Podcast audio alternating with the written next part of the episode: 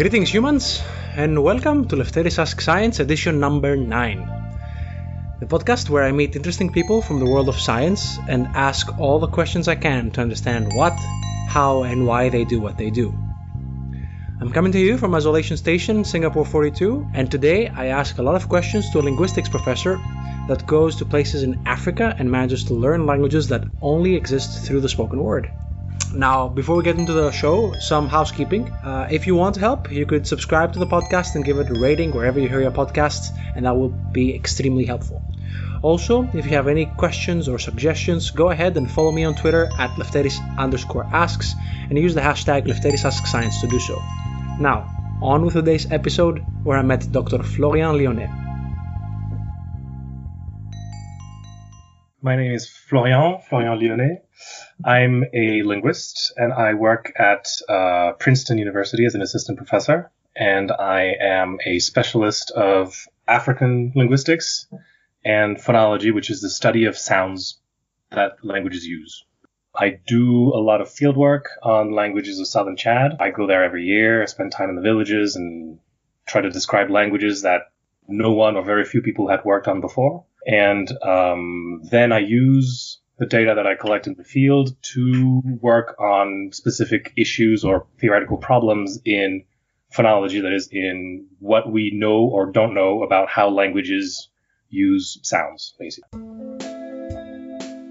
While Dr. Lionnet has done a lot of work in describing a single language in regards to vocabulary and grammar, it's also quite interesting and important to see how languages in a region are similar or dissimilar with each other.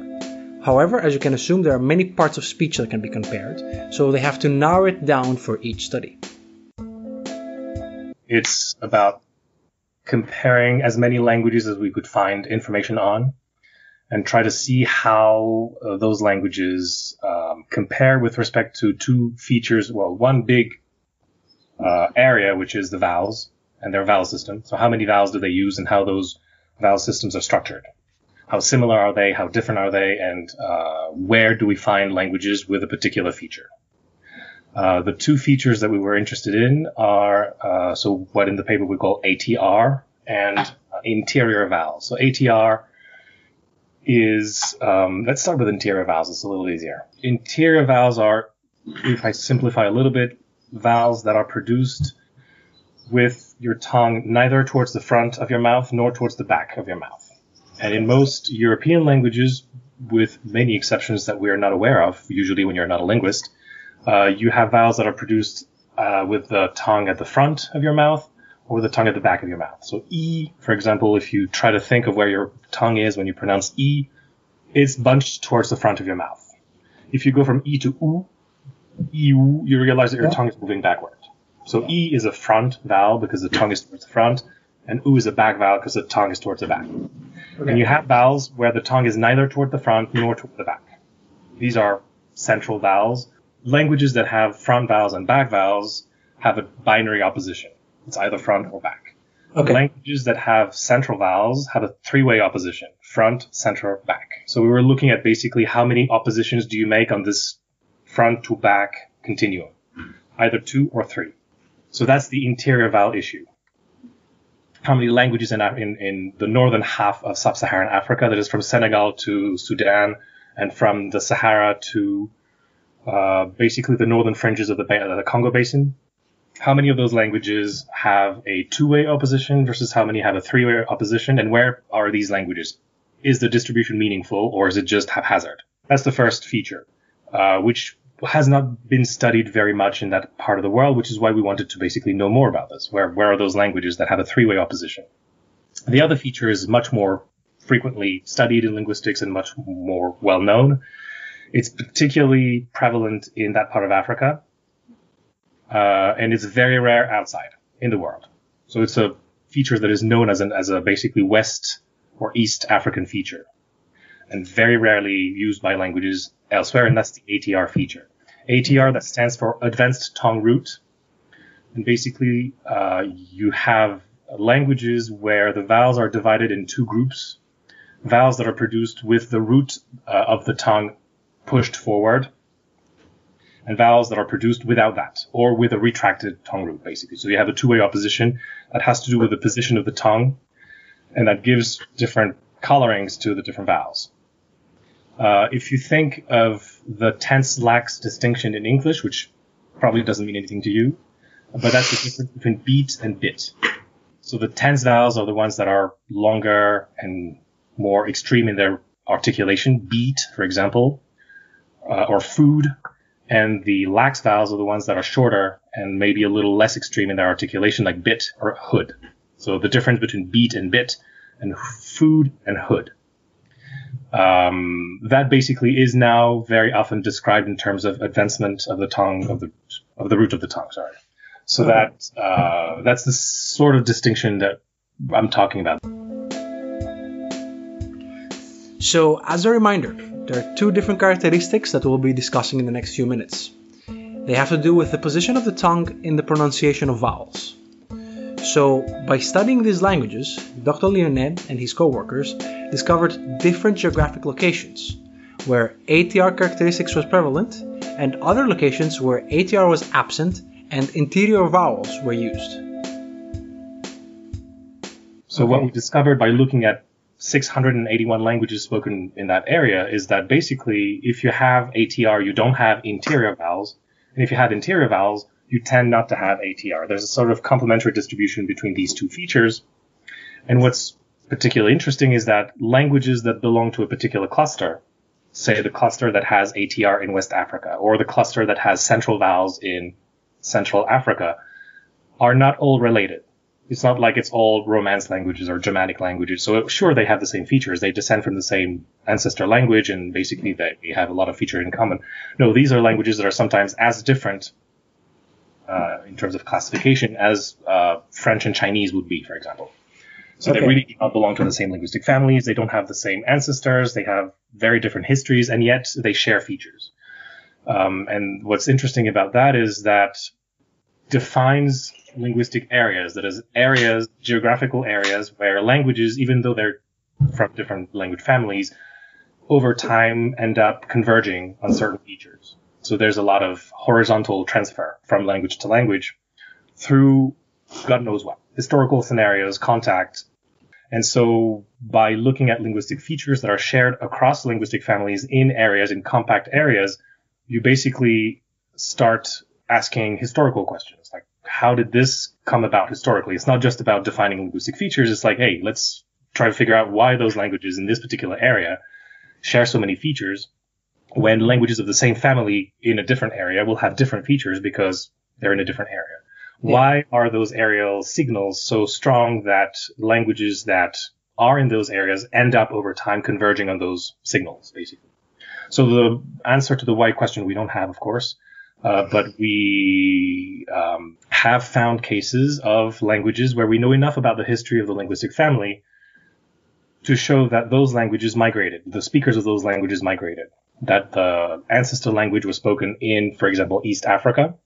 That's the case for the language family that we call um, Central Sudanic, which is spoken in po- pockets of the Democratic Republic of the Congo, northern Uganda, parts of Sudan, and Chad, basically, so Central Africa. And there's one big family within this family that uh, is mostly spoken in the northern part of the Central African Republic and Chad. And uh, a linguist who has worked on this language family for a while and, and done a lot of uh, historical work, comparative work, uh, through linguistic information, basically determined that the ancestor language was spoken in South Sudan, somewhere between the border between northern, uh, the northern Central African Republic, South Sudan, and Uganda, somewhere about there, and showed that the migration must have been from there into the Central African Republic, into Chad. So migration towards the west and towards the, basically the northwest. This study shows how language changes from its ancestry and how the areal effect plays a role in the adaptation of language. This is the first step in identifying this effect, and then further study by multiple other disciplines is required in order to understand what the reason is for these changes. one thing of note is that this research used information drawn from the existing literature, which once again shows the importance of sharing accurate data and how someone's quote unquote old data can be reused and become new data for a different study. However, I was curious how did a study of 681 languages look like? Yeah, so this is a database of things we found in the literature. So it's not our fieldwork. We didn't go to okay. those countries, and the three of okay. us I did 600. a little. I've been working with the same language for 10 years, and I'm not done yet. So basically, a database of description and analyses that we were able to find in the literature, in grammars and articles, mostly grammars, or uh, grammar sketches written by field workers over the last century, basically, mostly the last 50, 40 years, but some are a little older than that. So we basically have to most of the time trust the analyst and say, well, if he says that there's this particular pattern, yeah. I'm not going to go back to the Congo and check if that's true, particularly yeah. when the language is spoken in war zone. This is not something I'm going to do. So I'm going to trust the, or I don't trust this because the data that he's presenting is really not in accordance with the analysis. So either I have enough data in this article to redo the analysis myself, in which case we redid some analyses or there's not enough data and I don't trust it, and I put it in the pile of the 150 languages for which we that we ended up not including in the in the survey. But most of the time we just yeah read through grammars, uh, read the section on vowels, and see what people have said about those languages and how they characterize the vowel system, and then we adapt that to our single grid with our because we need to basically enter data for all those languages according to the same criteria. So yeah. we basically translate the whatever terminology is used and whatever analysis is proposed by the author to our own terms so that we can basically compare the languages on the same terms, more or less. And we enter this information in a giant um, Excel spreadsheet with, I don't remember how many columns, but basically a lot of columns and codes that would make it easy for us to run statistics, so we needed to be careful. I mean, details, but we needed to be careful with the fonts that we were going, going to be using because we have uh, software that can't accept Unicode fonts, and it was yeah, there was a lot of that going on for a long time. Like, what? How do we enter this data? Most of the descriptions that we looked at, most of the analyses are um, done by linguists who use the International Phonetic Alphabet for that transcription or their own transcription method, but they explain what the symbols stand for. So that's one part of the research that Dr. Lionnet does. Another aspect of his work is the actual field work, where the data to fill those databases are coming from. So, how do you start documenting and writing the rules about a language that you don't speak at all? When you start working on a language that you don't know or that hasn't been described before, uh, you can't learn it, of course. There's nothing. Yeah. And it's usually a 100% oral language. There's no writing system and no written documents. So you, the most frequently used method is to have a translator. That is okay. to find a way to communicate with the people with a contact language. Either a language you speak, if they speak that language too, which is the easiest way, of course. Yeah. So the language that I use in Chad, for example, where I do most of my fieldwork, is French because uh, it's the official language. Okay. It's not everyone, in particular in the villages, there's very few people who have been to school and who are able to speak French. But you can find in town people who are from the villages in question who have been to school and who speak French. And you can basically try to find someone who's willing to come with you to the villages and basically act as a translator. And then you have translation directly from your language to theirs and back to yours, which is the most common situation for fieldwork linguists. And then if you work for long enough on the language, you end up learning it at some point. If you spend a lot of time in the villages in particular, which is what I do, because I work with an anthropologist and a botanist and an ethnomusicologist to do cultural documentation as well, which you can't do in an office in town. You have to where the language is spoken and where the culture is practiced. So we spend a lot of time in the villages where no one speaks French or any other language that we speak. So at some point, you interact with people in the local language and you end up learning enough of it to be able to do a few things in the language directly, but that takes time. So most of the time, you have a translator, preferably in a language that you speak yourself. Sometimes you don't speak the contact language. And so you have to, and that's happened to me in one village where I went twice, where people spoke probably three or four or five languages, but none of them was French or a language that I spoke. Yeah. And so, uh, and the people that I was traveling with um, were Chadian, spoke Chadian Arabic, which is the lingua franca of the entire country now, but didn't speak the local language. So we basically went from French to Chadian Arabic, Chadian Arabic to the target language, and then target language back to Chadian Arabic, and then Chadian Arabic back to French. So the choice of fieldwork location is quite important so that researchers know the contact language first before they can start deconstructing native languages. But the logistics of such a task are insurmountable as well. Of course, the logistics depends on where you go. Yeah. If you do fieldwork in North America on Native American languages, for example, chances are you'll be in a town or even if you're in the countryside, you'll still have the electricity, you'll still have internet, you'll have HBO and your television in your hotel room. Very different from when you go to, for example, rural Chad or Siberia or uh, Papua New Guinea, or uh, there's like a variety of conditions in which you can do field work. And that's something to take into account when you choose a field site is what are the conditions of work and will I be functional in those conditions?